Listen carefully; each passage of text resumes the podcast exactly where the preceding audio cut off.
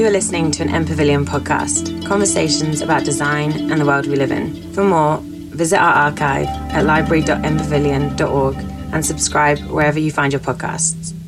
Welcome to M Pavilion 2019, designed by Glenn Murcutt. It's great to have you all here today.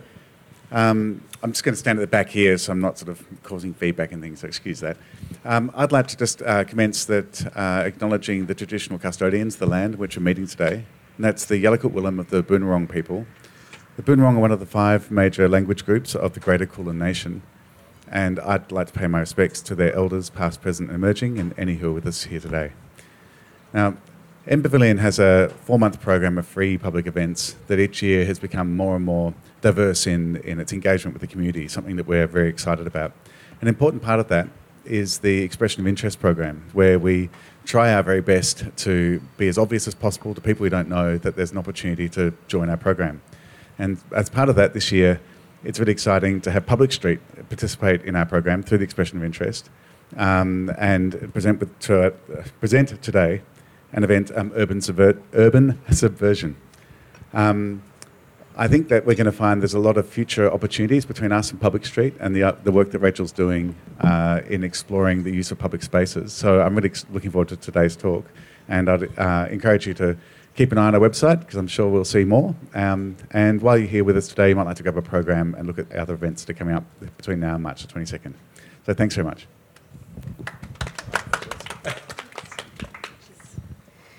Thank you. Hi, welcome. Thanks for coming down despite this weird weather. Um, and thank you for the introduction. I'd just like to take a moment to um, also reflect that um, we're meeting today, and also a lot of the practice we'll be discussing today also takes place on um, unceded land. Yet here we are getting to subvert on it, um, and that's something we should try and reflect on in our practice where possible. Um, not where possible, at all times, actually. so, yeah, so welcome. We're really excited to have everyone here today. We've got a really interesting panel. Um, we've got Kel Glesser here, Claire McCracken, Larissa McFarlane, and Chantel Winter. Um, and I will be co hosting today with my dear friend Zane. um, and so, in putting together this panel, we were um, kind of thinking who do we know that does something subversive and, and does something really interesting? And, and by subversion, we're kind of looking at altering urban space or the urban experience, um, hopefully for the better. Um, and and it, it, was interesting though because in a lot of the discussions we started having preliminary about urban subversion, a lot of the people we were discussing with or actually looking at as examples didn't explicitly identify their work as subversive. Um, but in conversation, it, it's come out to be subversive, which is really interesting because I, I would, you know, fathom a guess there's people listening who might be in a similar category who have a practice who haven't necessarily thought of it as subversive, but it is doing something subversive. Um, and so we kind of hope that a takeaway would be to feel inspired to do that um, from today. And so uh, just um, we'll be talking for an hour, we'll have a Q&A, and then afterwards we'll be moving to the grass. It is dry, I checked, to do a workshop, um, and our lovely speakers will be facilitating, and we'll be kind of breaking into small groups um, and working on our own subversion, so we would really encourage you to hang around for the second hour if you can. Um, and, but I do also just ask, uh, please no flash photography throughout the event for our speakers. Um, but yeah, otherwise, if we, we can just dive in, um, I'd like to start, if you guys are happy, to talk about your practice and how it is subversive, just to kick it off. With me? Yeah. Okay, is that, yep. My name's Kel. I am uh, currently work with Women of Melbourne Parkour and I'm also director of Melbourne in Motion, so I'm a parkour coach and work teaching people physical skills to interact with urban spaces in a, in a playful way and also to feel that they have uh, every right to do so. So, in, in the sense of thinking of parkour as a, a subversive um, practice, it's for me, it's always been that the, the city around us is designed for. Uh, I suppose, efficiency and for the operation of um, capitalist systems uh, through the behavioural norms of people. And parkour is one way to uh, interrupt those, to subvert those, and make it something, make it a space for us to play and to exist as um, as humans and animals. That's me. Can I interrupt and yep. just ask everyone to speak into the microphone so I can hear? Oh, was that? Thank uh, you. That's too much. Um, my name's Claire McCracken, and uh, I think I'm accidentally subversive. Um, so uh, I grew up in a off-grid, in a communal living situation in regional Victoria. Um, and I always loved being an artist, and I, I adore living in the city now. But uh, I'm really interested in reaching diverse and different audiences, and I'm painfully aware of how um, uh, how difficult it is for many ordinary citizens to walk within the white cube, even the NGV, with all of the work they do around audience participation. So. Um, since my undergraduate, I've made site specific works in public space. I often work in the suburbs. Um, and uh, so I guess that from an artist perspective, that can make me subversive in that these are not um, the standard spaces uh, that artists might be practicing in, although increasingly they are. Um, and I'll often do um, do work around issues and, and politics in the, in those those spaces, and they generally speaking make sense to me that I would be addressing them.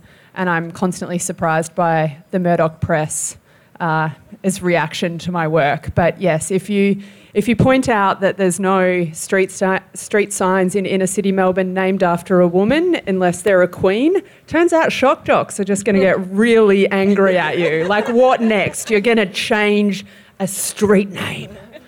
So I'm accidentally subversive. um, I am I'm Larissa McFarlane and um, I want to acknowledge we're also on the stolen land of the Kulin Nation.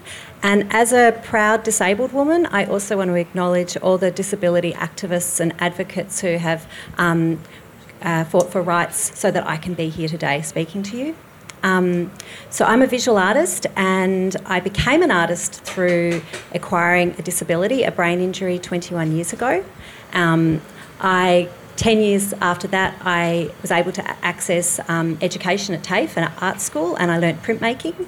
And then about five, six years ago, I started making work in the street, um, specifically because I wanted to explore my disability experience and identity, and I wasn't really feeling I could do that in the, in the contemporary art, visual arts world. So, um, yeah, by mistake, I became a street artist. Um, and uh, through exploring disability identity of my own, I then broadened it out to work with my community and to try to look at ways of building um, a sort of cultural pride in our community, and that led to um, some disability pride murals, which I discovered are quite challenging and uh, to the dominant. Yeah, people um, sort of don't quite know what to make of them, but also love them, but also find it really challenging. Yeah. Um, my name's Chantal Winter, and um, I I do lots of things, but the main sort of thing I like to do is um, guided walks. So accidentally subversive again, um, and uh, those guided walks are usually relating to a theme um, or a subject matter, which um, I'm interested in in really uh, women's roles um, in society, and so those walks often um, relate relate to that. And um, and so yeah, I've been doing guided walks for for many years now. Um, and uh, yeah, I'm. I suppose it's also a way of um, a sense of ownership of um, or reclaiming a sense of ownership of um, land, but not ownership like to own it, but um, I suppose to travel through it. And, um, and as a woman too, to be able to do that. So, um, yeah, as, as the, the guided walks have progressed um, over the years, that's, um, that's been a, a concern, I suppose. Um, and also acknowledging too that we are on unceded lands and how to um, how to uh, sort of you know, move through that and be aware of that and make other people um, aware of that too, and that, um, you know, First Nations people are still um, uh, subject to um, colonisation and it's ongoing.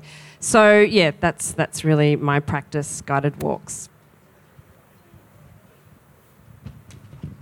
Thanks, everyone. That was really interesting. Is that loud enough?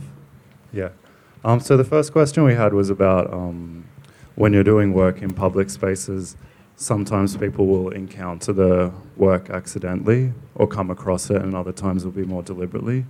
Um, and I was wondering if anybody had any thoughts on how that uh, might affect people's experience with what you do, whether you had a preference for, you know, accidental encounters or deliberate ones.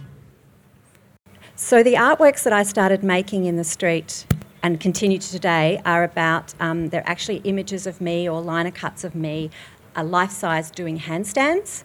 And this is because it's part of my own um, management of my disability. They bring me all these amazing pain relief and stress, trauma, and joy. So it's a really important thing for me, and I do them every day and many times a day, and no one sees me. So I started putting them in the street as a way of trying to get a visual on me and reclaiming space that was safe for me and marking out the things I do. But also, um, I would write messages in them about my disability and why I was doing them. So I often think my work is misunderstood in the sense, well, not misunderstood, but it's seen as this sort of beautiful, oh, there's somebody doing a handstand, there's lots of joy there. And so I think that's how they're interpreted, which is great, I think, now, today, because I think that if, if when when we see the word disability or disabled, we automatically put people into a, a, box and a category, and we have we don't have very nuanced ways of seeing disability. And so to sort of understand the work, and then maybe later on, maybe it might be months, years, I don't know, you might find out that actually the work is about disability, might then give the you know that word more meaning. Yeah, so works well for me at the moment. Uh, I think it's enormously rewarding as an artist because I think um, you really control the meaning of your work in the gallery context, and you have this very neat didactic that, with the title of the work, that often guides the way that people think about it. Whereas in public space, you can't control that interpretation. And that often means that people find things in your work that you could never imagine. And um, a couple of years ago, I did a series of really long walks through Melbourne for Federation Square, reclaiming the footpath of Melbourne for women after um, one of the unfortunately relatively common violent crimes we had against um, an Australian woman, where I walked from Federation Square to the airport and I walked from Federation Square to the Melbourne ports and 30 kilometres up the Yarra but I did it as a dandy tortoise, so I did it slowly, and this is referencing the. Um, the 19th century um, concept of the flaneur, which was a very masculine idea of being this kind of uh, observer of other people in public space. Um, and Baudelaire said that you should walk the pace of a turtle. So there was this, or tortoise. So there was this kind of brief moment in Paris where dandies leashed up t- tortoises and started to walk through the arcades, which I've always loved. So I reclaimed that and I became this kind of half endangered species and for me, you know, it was wrapped up in this kind of art history and French occupation of public space and gender studies. But actually, the group of people that really embraced that work were disability advocates. And I got these really beautiful emails from people who, because I then had a residency in public space where this short film played of me doing these works, where people were like, uh, Thank you so much for talking about moving through public space slowly.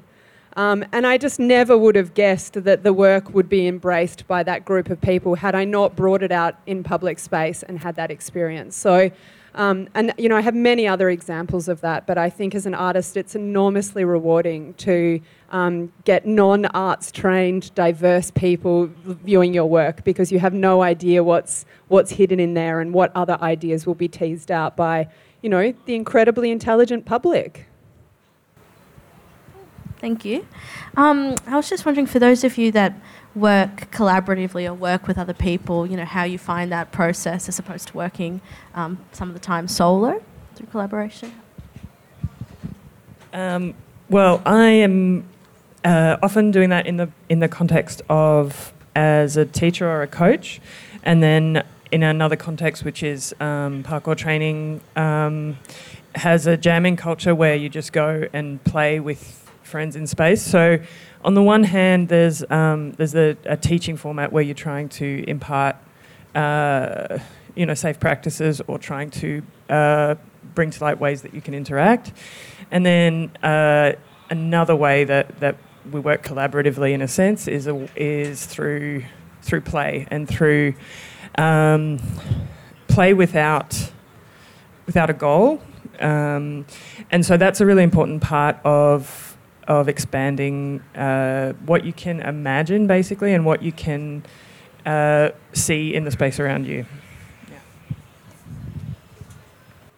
Um, for me, I uh, with the guided walks, I'll often engage artists to respond to the concept or idea, and that's really um, that's a really great part of of it because um, you know it's really in their hands to to interpret the concept or idea, and and what comes out is always um, you know really interesting and um, and surprising too, which is, I mean, expected from artists, right? So, um, and and engaging with the um, with the uh, people on the walk. So, yeah, I think collaboration's really important and makes things more interesting, I suppose, than um, you know if it's solo solo based.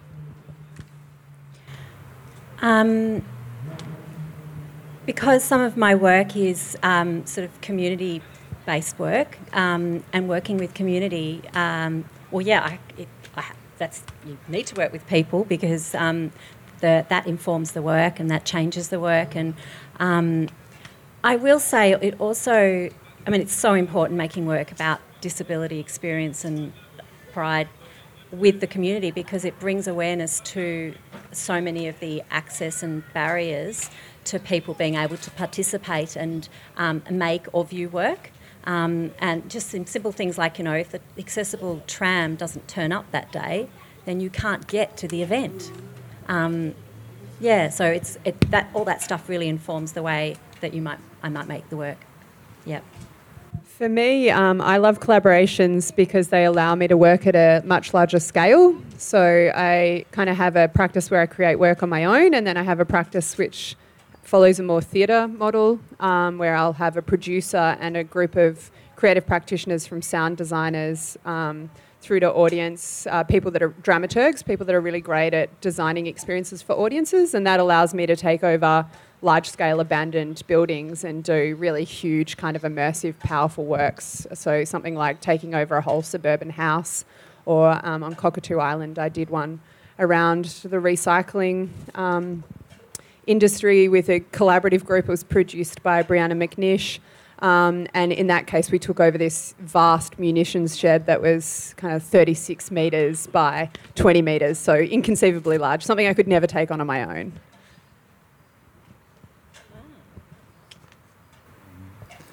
I wanted to ask uh, how you come up with ideas, like what's your process? If anyone wants to talk about that. I'll, I'll say the practice.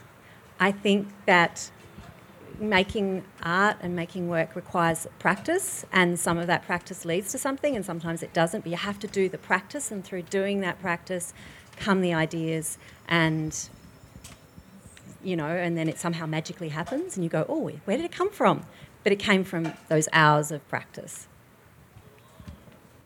Uh, there's two things that are really important to me, I think. The first one is spending as long as possible in the sites that I'm create, creating work for. So I get very frustrated by short time frames, and the longer you give me, the stronger that work is going to be, and the more kind of contextual it's going to be. Um, but the other thing is reading. I, I read an enormous amount, and without even realizing it's shaping my ideas and my concept of the world. And um, I particularly read a lot of urban theory and and things outside my discipline. I actually don't read a lot of art theory. Um, yeah, a lot of a lot of cultural geography and things are, are, are very kind of dominantly informing my processes. Yeah, great. Um, I just wanted to touch on uh, the topic of temporality, and I think everyone's work um, has a distinct endpoint, different different scales, but most of most of the work is geared to being it for a moment and then it's gone. Um, and so I just wonder, you know, how how you feel about about that you know, as a framework and about what's left when your subversion is done and dusted. Sorry, I have half a thought. I'm just. Yeah. Um, it was a, it was a Oh, big I I can go first. uh, just because I think as a public artist, you think about this all the time because you're looking at the mega commissions. Um, so I started as a permanent public artist and I have three permanent works, um, but I'll probably never make another one again. And one of my issues with them is how I can create a work that is dynamic enough to change with our incredibly rapidly shifting city. And, you know, we're 5 million, we're heading towards 10 million. I, I just don't. I don't think I am. Uh, I have the ability to create works that flex with with the shifts of, of urban environments. Nor do, nor am I really interested in leaving indelible marks. I actually, um, I actually think there's something very powerful in making things that um, that some people remember and many will not, um, and and they become part of the narrative of that place over time. Oh, that's so beautiful. um, I would just say, yeah, that I think um, that I'm changing, my work's changing, and uh, my ideas change, and I want to have space for that to, to change. And particularly, I'm a bit conflicted about this because when, I'm, um, when I led the Disability Pride mural, the first time it was about um, making a work which was just, you know, me and a bunch of my friends, there were 30 of us, and we don't represent the disability community. We were just putting snapshots of our lives onto this big wall. But then when it was destroyed, um, which unfortunately happened a week later when the council destroyed it, but we then had to fight very hard to put it back up. But I wish, almost wish we had made it permanent because we had to fight so hard to get it back.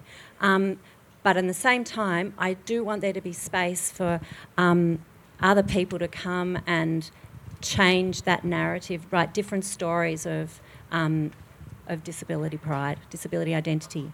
So, yeah. Hmm.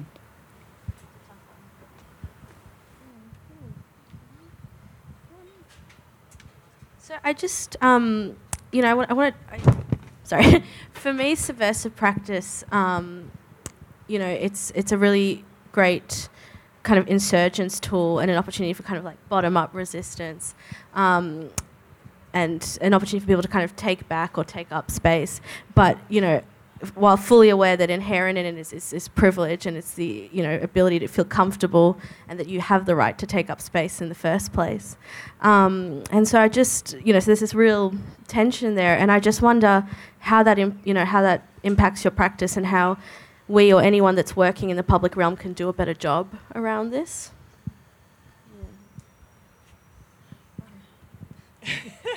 so, can you repeat the question? Because I just was drifting off completely yeah. on the last one question still. Yeah. No, no, that's totally fine.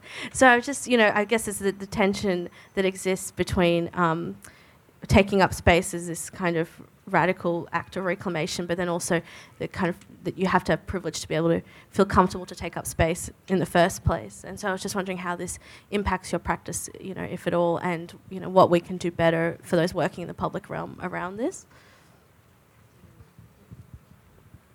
Yeah, I mean, I just think it's incredibly complex, and my thinking is changing every day. And um, particularly, my, you know, I'm I'm born in the early 1980s, so my understanding of um, of Aboriginal uh, sovereignty and and you know my complicitness in um, colonialism over, in my case, six generations. You know, th- those things are uh, I'm still wor- very much working through those complexities. But I guess one of the ways that I can do that is as a lecturer in public in public art. And you know, I was very lucky to have Larissa as a student, and I.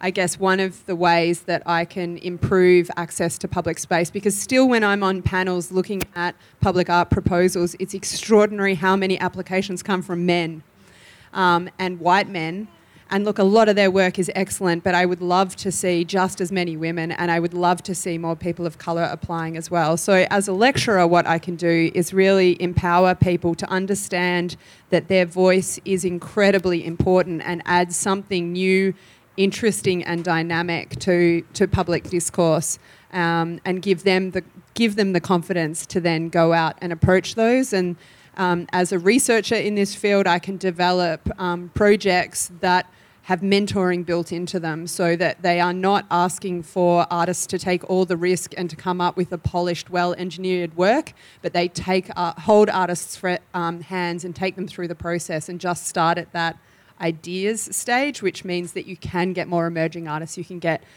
um, artists that are less confident working in those spaces. But I in no way have all the answers, and I think my mind is constantly changing, and I'm constantly making mistakes as well, and, and you know, and, and trying to improve my own practices. Yeah, I think we've got a similar sort of approach to um, bringing more marginalised communities into parkour and um, urban uh, physical disciplines, it's uh, the really the basis of it for us has been about building communities where people can see themselves participating. Um, we, as a sort of discipline, are hamstrung by um, YouTube culture that features only uh, white teenage boys, basically. Um, so part of what we've aimed to do is build communities that both represent people who aren't that format. So you do need to see someone like you uh, to feel that, that, that, that's an opportunity you can take advantage of, um, and also bringing bringing our ideas to to communities and seeing if it's something that interests them. So that's what what our project has kind of been.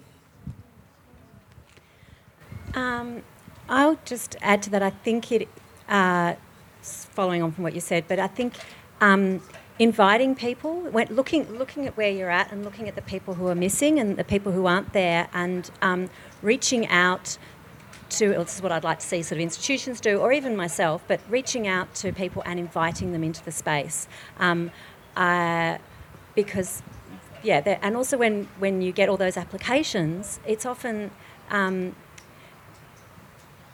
I think also as as people um, just community members, it's about us going to our friend who might be, you know, um, culturally diverse or Indigenous or disabled and saying, you know, you should apply for that. Um, really supporting our friends who aren't in the space and, inv- you know, encouraging them to apply as well, because that helps.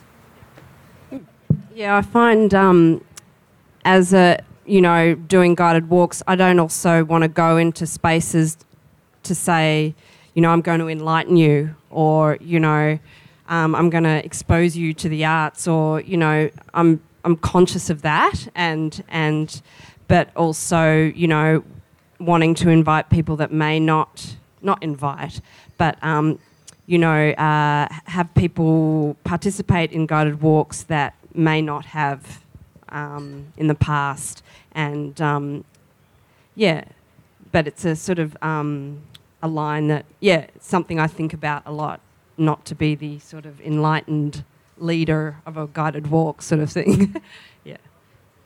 There is just other one kind of thing that I'm, I, I think is increasingly um, sneaking into particularly briefs for artists, which is this idea that you can't produce anything for public space that's political.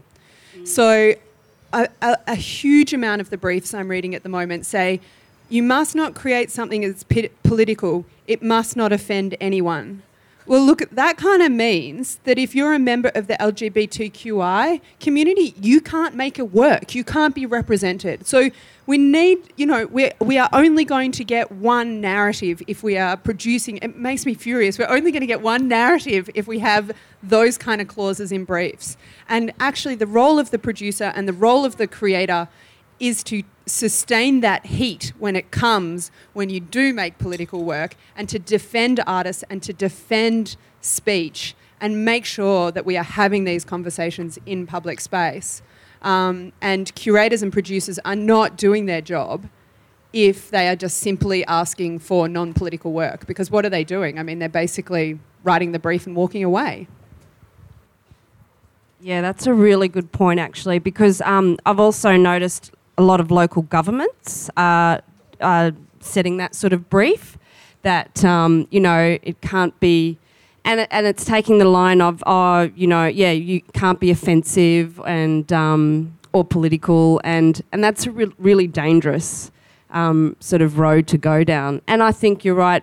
you know, we have an obligation as producers to question that and to, you know, yeah, make a stand. And you know, there's lots of things already in public space that I find deeply offensive. Like when I walk past another graffiti mural of a beautiful model, like, you know, that that's offensive to me. But you're going to commission that as being apolitical, but it's actually deeply political. Not to mention all the um, statues of Captain Cook and whatnot. That's right. Um, uh, sort of ta- on tangent, tangentially to that, I was heartened this week to see that um, the exhibition, I think, up in Queensland that has recently been closed down. The couns- a councillor took offence at the artwork of. Can you remind? Does anybody remember? Abdul Abdul Abdullah. And um, and uh, but it's toured onto the. It's going to be going to the next council in Noosa, and um, they have come out and said we're definitely putting this on. We're not going to succumb to that pressure. Um, yeah. Does anyone have any kind of practical advice for, for example, with a local council, you know, dealing with those kind of demands being put on work? Um, when I find myself on the other side quite regularly through university research projects, so I'll often write briefs, and, and my comment to them is, would you like bad press or no press at all? You know, like you you are never going to get good press for public art from certain areas. You know, like the amount of public art um, articles that start with "the vault was controversial." You know, we're still we're we're still back there. So. Um, I say push it, get the bad press, and deal with it, and have you know a system in place to deal with it, rather than producing another work that goes completely unnoticed and completely ignored because it's kind of it, it's basically design, it's beautiful, it has very little to say about its place, and and doesn't generate a discourse or a conversation. What was your question again? Because I think I had an answer. Uh, Yeah, I was just asking about like when you get these briefs that are very apolitical, um, what can you do about it? Or what would you recommend doing? I also submit political work to them. I never get up, but I just do it.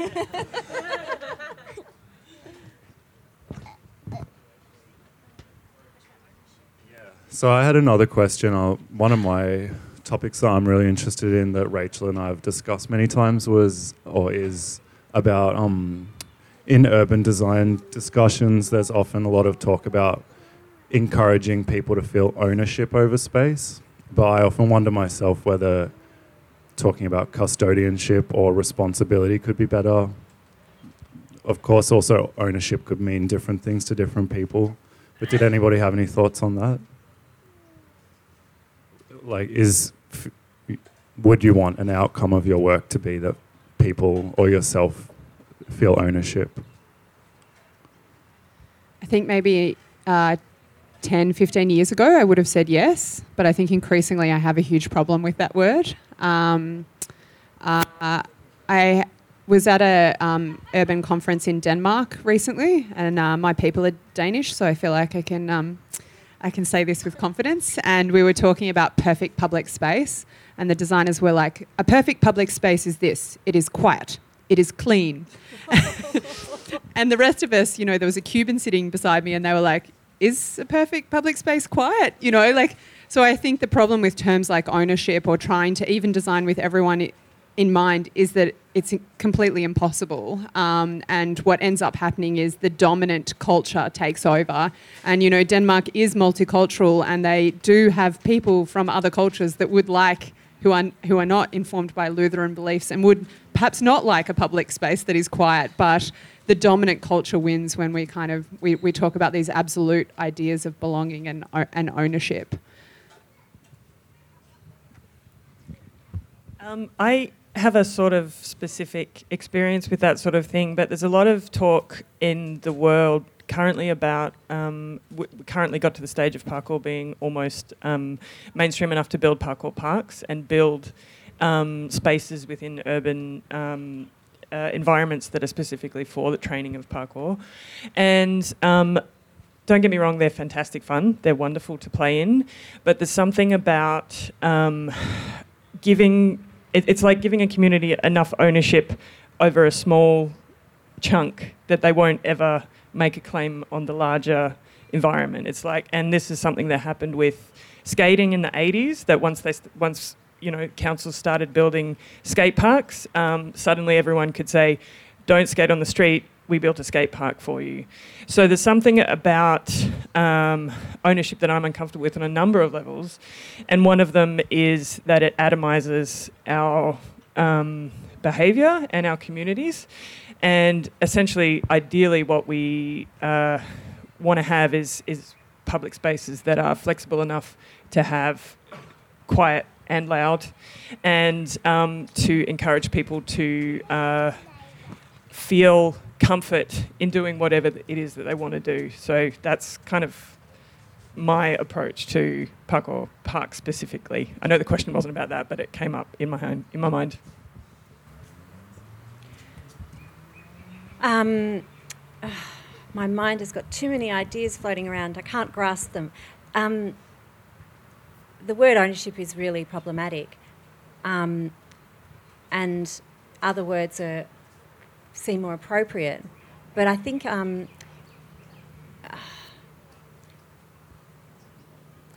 because it because with it there needs to be people need to feel a space to belong, and also there's a sense of responsibility that we I would like to see. Um, nurtured, I suppose, that we, um, if when people feel like they belong or that they have some sort of you know, belonging in this space, then they can also feel responsible for this space and responsible for making keeping it keeping it a safe space. Um, I also think that was one of the big reasons why um, what led me to initiate the first disability pride mural, which is in Footscray, um, was the, to create a space where disabled people could feel like they were able to be hang out there without feeling like they're taking up space or uh, that, you know there's always a negative energy. It was to create a space where you could you know go hey this is my space. You can come and join me if you want. Yeah. Yeah and I, I actually think there's real merit in that. And you know I, I should say me talking about not ownership is coming from like a, an able-bodied white woman. So it, it is a far more problematic term in that context than it is um, if, if, if you're non-neurotypical or any of the, the other things that um, you know in our in our kind of capitalist cities push push you to the margins. Yeah. And as part of that mural we did um, we did also acknowledge that it was stolen land um, that it was made on um, made on that land. And there's several references um, to First Nations people disabled people within the mural as well. So um, yeah, we were really trying to really be aware of whose space it is and how we can all be there. Chantal, your work's a bit different because you're moving through space. You know, it's not in a single location. Did you have any thoughts on that? Yeah, um, like what Larissa was talking about, the the sense of belonging. I think um, because it seems that there's so much you know, living under capitalism, it's so individual. And um, for me, doing these guided walks is a sense of belonging, a sense of sort of knowing your community, but also not. Ma- you don't have to make a mark necessarily. You know, it doesn't have to be a public, um, you know, sculpture or um, moving through space.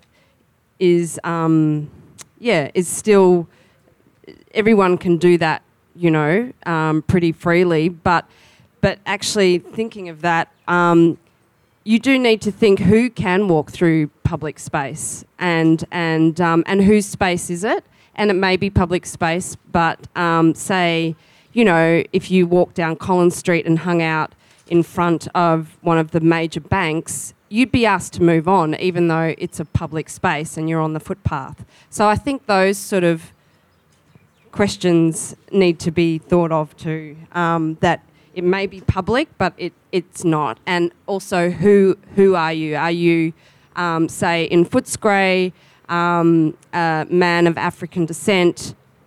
You can't walk the same way as a you know white man um, or a white um, yeah boy, and that that happens. You see it all the time. So yeah, I think those questions of um, who can walk space and where um, is something that uh, needs to be, well, people think about. That's where data on people's sense of safety in public space, I think, is really vital because it, it, it often really alarms me when I, I read it. Like Plan International did some research a year and a half ago that found that women in inner city Melbourne feel less safe to walk the streets than women in Karachi. So, therefore, women are limiting their access to public space and their movement through it. And of course, that would shift depending on cultural diversity and, and linguistic diversity as well. Great, thank you. Um, just to move to uh, more practical considerations, but still on a similar topic, and also not to, um, we're not encouraging illegal behaviour, I just want to flag that.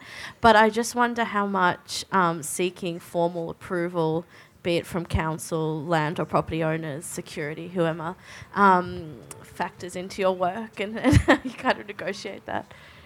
Um, Um, it, it doesn't um, much. We do have uh, run ins occasionally with um, security and whatnot who will say, Can you please move on? or get down off that, you'll hurt yourself, or um, all of that. Uh, I'm currently working on a project uh, that has, was started by Ukemi Project and Parkour Outreach in Scotland. It's called Movement Card.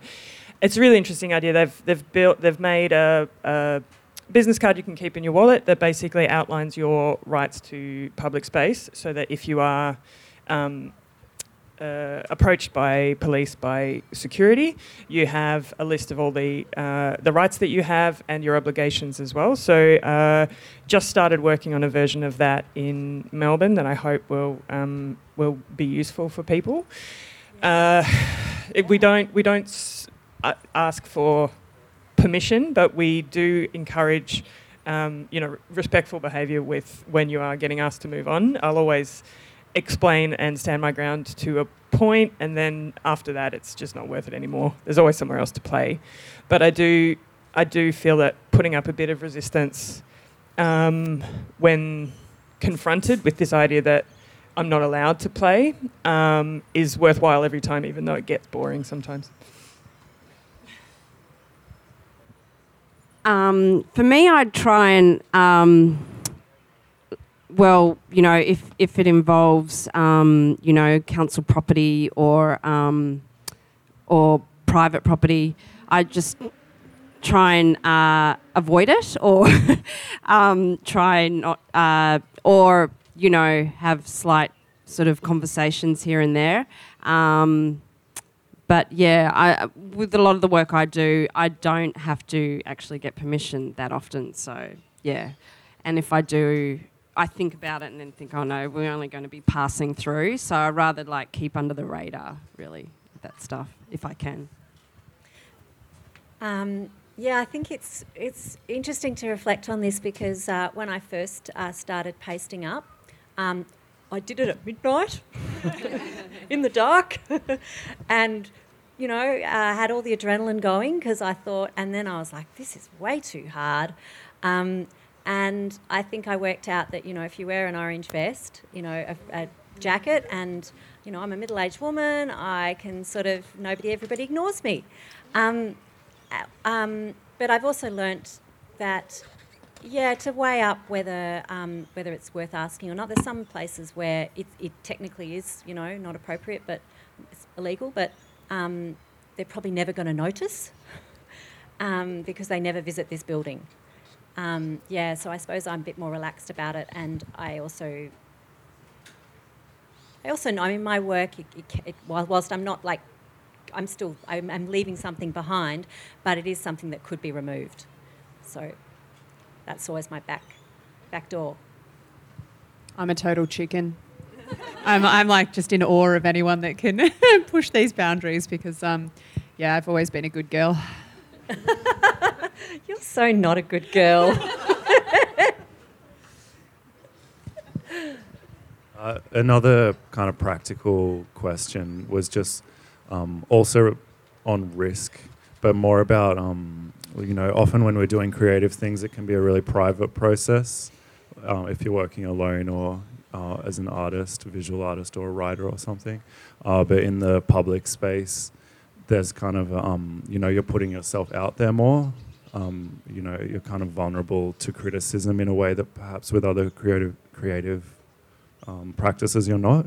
Um, did anybody have any kind of practical advice on that about putting yourself out there?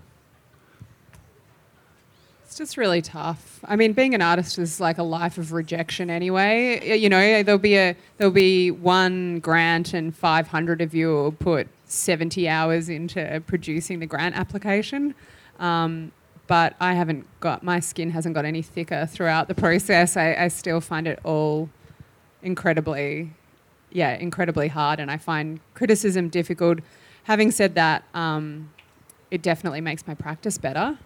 Um, the cr- type of criticism I find the most challenging is actually within back at university within the institution because I'm doing my PhD at the moment and I find um, when I'm critiqued by people that expect that art goes in the white cube and they're, they're just fundamentally critical of my audiences and, and my processes, that, that, that makes me quite fiercely, fiercely angry and frustrated. But yeah, I mean, I, I don't have any mechanisms for coping other than to say that um, often what's being said to you is helpful for the next project. I'm currently a bit of a mess at the moment, recovering from uh, from being critiqued and taking risks and being vulnerable. Um, when um, when the disability pride mural was destroyed and then we had to fight to get it back up again, it, it happened in quite a public way. And I had people challenge me, non disabled people challenge me and say, you know, um, do you really have the right to do this? You know, are you really disabled? Um, are you disabled enough? Have you asked your community if you're allowed to do this? Um, and so, I mean, these are also things that have been I've been asked for many years because, and as are many people with invisible disability, 80% of people with disabilities have an invisible disability. Um, so it forced me to have to deal with it. So in some ways, it's great. Um, and what I did do was I went back to my community and I said, "Are you okay with me, you know, leading this?" And they were all absolutely yes, um, because they understand.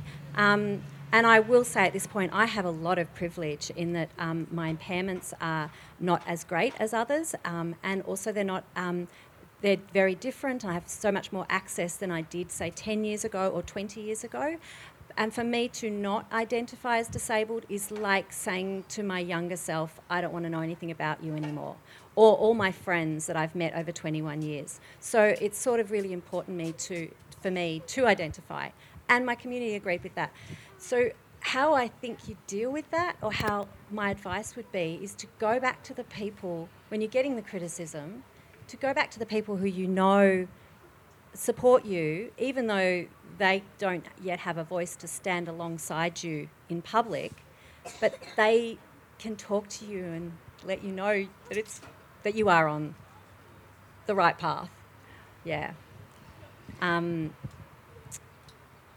yeah, and I think too, I also really try to think about the ways that uh, culture is built um, and the ways that those forces have uh, tried to marginalise people. Yeah.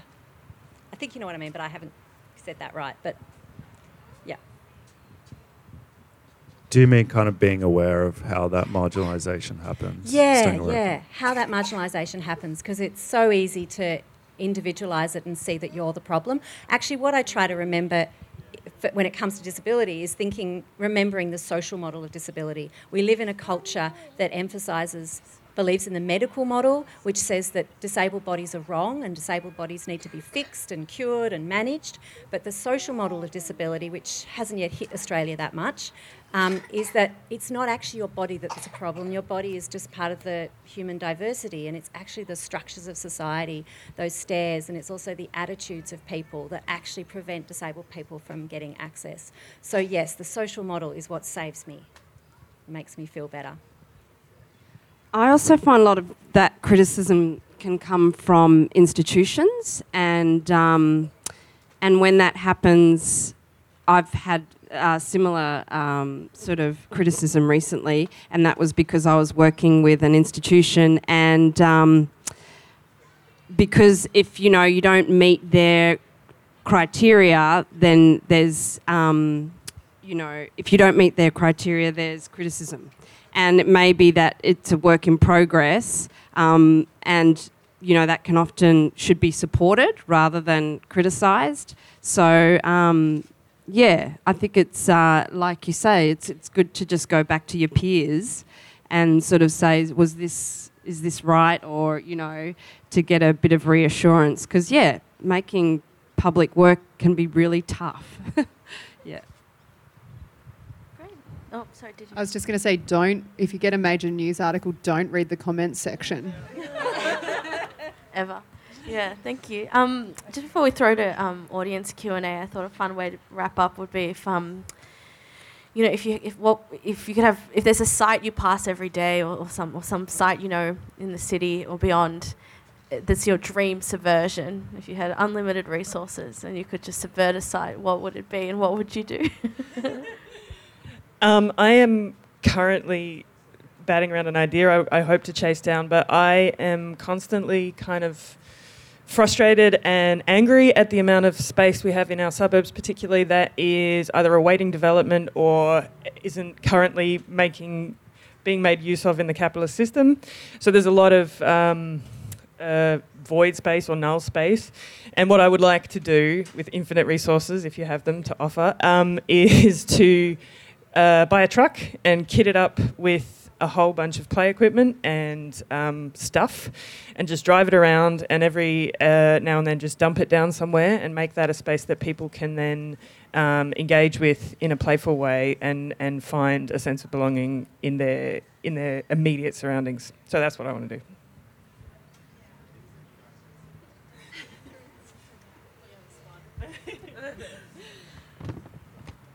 Mine's actually really similar because I, I, have that feeling, particularly around contaminated sites like um, petrol stations, um, which actually have this kind of incredible access to the street because um, because they were designed for cars. And so I've always wanted to take over, and I've actually even pitched taking over petrol stations because they often sit there for like five to ten years, even in inner city Melbourne because they're contaminated. Um, but I've never been able to get uh, interest from the landholders and local government might be interested in it actually because the, those sites are constantly being vandalised and are an eyesore.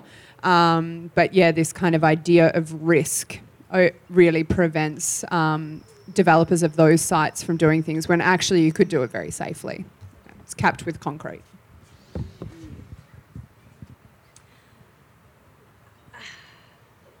Um, I was going to say I don't have an answer because I can't. I don't know. But you've inspired me. Those all these spaces. Um, I actually would love to just have to be to be built in these spaces. So lots of housing, so that so many people with disability who are homeless could find housing, and then when you have housing, which is uh, I speak from experience, is when you don't have safe housing, you can't speak out and you can't make art. And then all those people can come and join me and we'll do a really big, you know, work somewhere. Yeah, I'm. I'm. An, I agree. I think public housing with green spaces, um, and that are not just public housing with one room and a lounge, but proper public housing with, um, you know, that's sustainable um, and taking over all the about to be developed sites because there's just so many, um, and yeah, transforming that to public housing for sure with green spaces. Great. Thank you so much. I'm just uh, I want to thank all five panelists for being troopers. Um, I guess uh, we'll throw it to audience Q and A before we move on to um, the workshop. If anyone has any questions, I can give you my mic.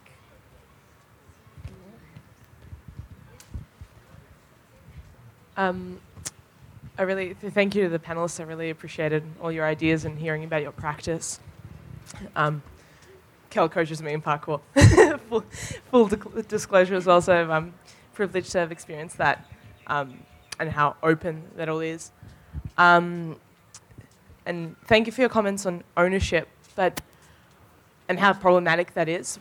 Can you maybe say something about memory, like where your practice you don't necessarily want to have any ownership or, or stake a permanent claim. So we've, we've talked about that, but what, do you have any aspirations towards the memory that you leave behind in place or that your work permeates through the community?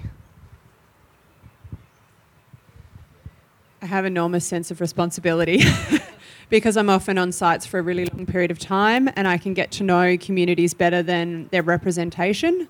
Uh, and I got really sick of leaving and not uh, leaving any of that knowledge behind. I actually now produce documents before I leave, and I put one of those books in the library so that the community can access, and I give the other to local government. And um, I'm finding increasingly that leads to policy changes.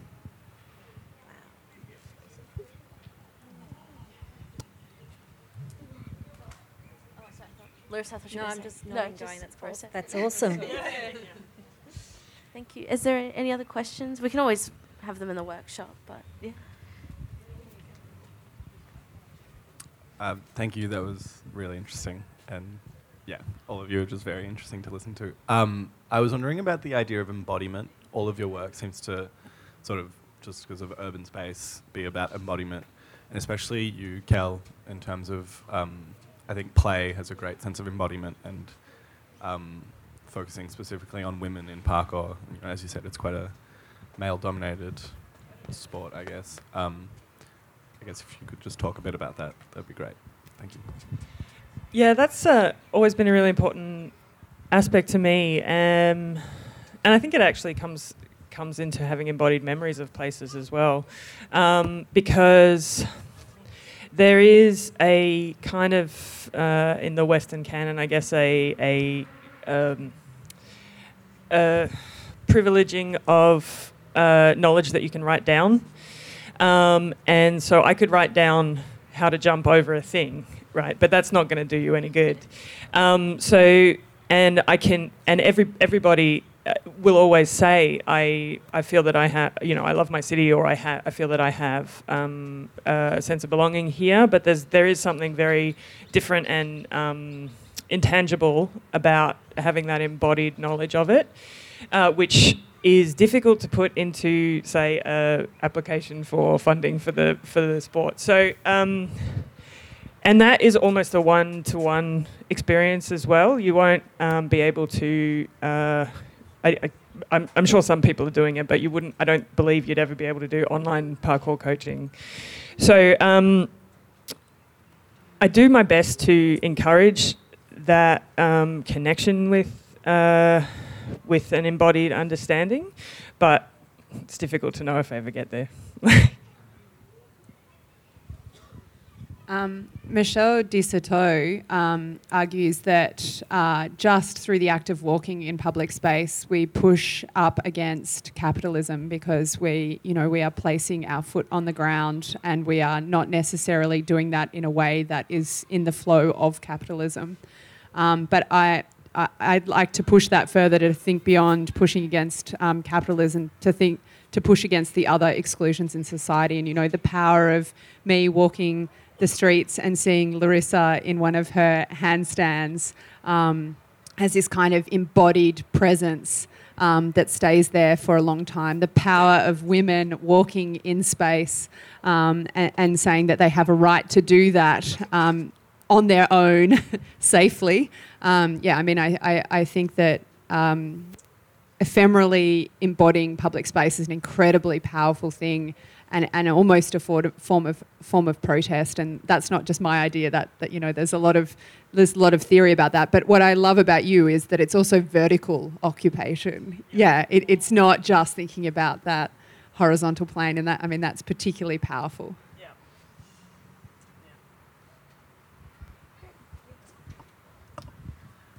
Um, I was just um, um, I have awful public voice. Sorry.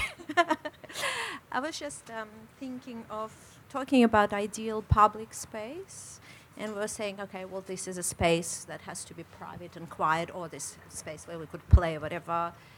Um, and we were talking about it being ideal for everyone. How can it be possibly achieved. If a person wants to lie under the tree and meditate and sleep, and at the same time another person wants to play around and being loud, it cannot be simultaneously ideal for everyone. So it is not really practically achievable, I think. Uh, either through maybe some sort of structuring, okay, today this place will be used for meditation and tomorrow this place, sorry, could be used for discussion or something like that. But I cannot really see how it can be achieved if anyone. It's absolutely has- impossible, and you have and groups of people push up against each other. So what is an ideal young young person space is quite the opposite to perhaps a, a young family or or a middle aged person. Um, so what we've actually got to push for is more public space. a- And not giving up our public spaces to commercial zones, um, you know, that I think that that is the way around this, and that's how you create diverse and sustainable public spaces. And I would uh, would also say that they need to be as flexible as possible, um, and rather than uh, designing for purpose, like um, I mean, I think the worst possible uh, uh, iteration of that would be this is the meditation space and this is the dancing space. If you had, if you were making a public space to uh, make boundaries, um, I I'd recommend looking at um, the work of Caitlin Pontrella, who's a um, architect and urban um, urban architect in currently in Seattle, and the uh, head of Parkour Visions there. But she has a lot to say about the way that we make playgrounds. And often the way that we make playgrounds is to say that is the spot where the children can play, and then that what that means is telling them they're not allowed to play everywhere else. Um, so, in my opinion, making uh, although public a perfect public space is not possible, it's still worth shooting for, um, and also it would be something that is um, as responsive to the needs of the day. And when I say the day, I mean like the day of the week or that exact moment as possible. And then um, there will be uh, border wars or, or skirmishes when people butt up against each other. But um, in terms of designing that space, for me, it would be about flexibility and adaptability. Theoretically. And also really broad consultation. You know, don't forget the young people. Um, I think it is possible with more public space. If you just look here, for instance, and you've got, you know, people over there drinking, I think, um, and people with bicycles there, and, you know, it can, it is manageable. I definitely think so. It just we need lots of it and more of it rather than, you know, um, public space being privatised, which nearly happened in Footscray Park just very recently, which was saved, thankfully. But uh, yeah. Are there any? No. Yeah, cool. So we might um, move to the workshop. We'll just move over there. We've kindly got it all set up. Thank you, Raza. Um, and we'll, we'll Zane will talk us through it um, if you want to join us. And there's also really great interactive exhibition next door. We'd encourage checking out as well. That's on for a couple of hours. So, yeah, great. Thank you so much. Thanks again, guys. Thank you. Thank you. You are listening to an MPavilion podcast, conversations about design and the world we live in. For more, visit our archive at library.mpavilion.org and subscribe wherever you find your podcasts.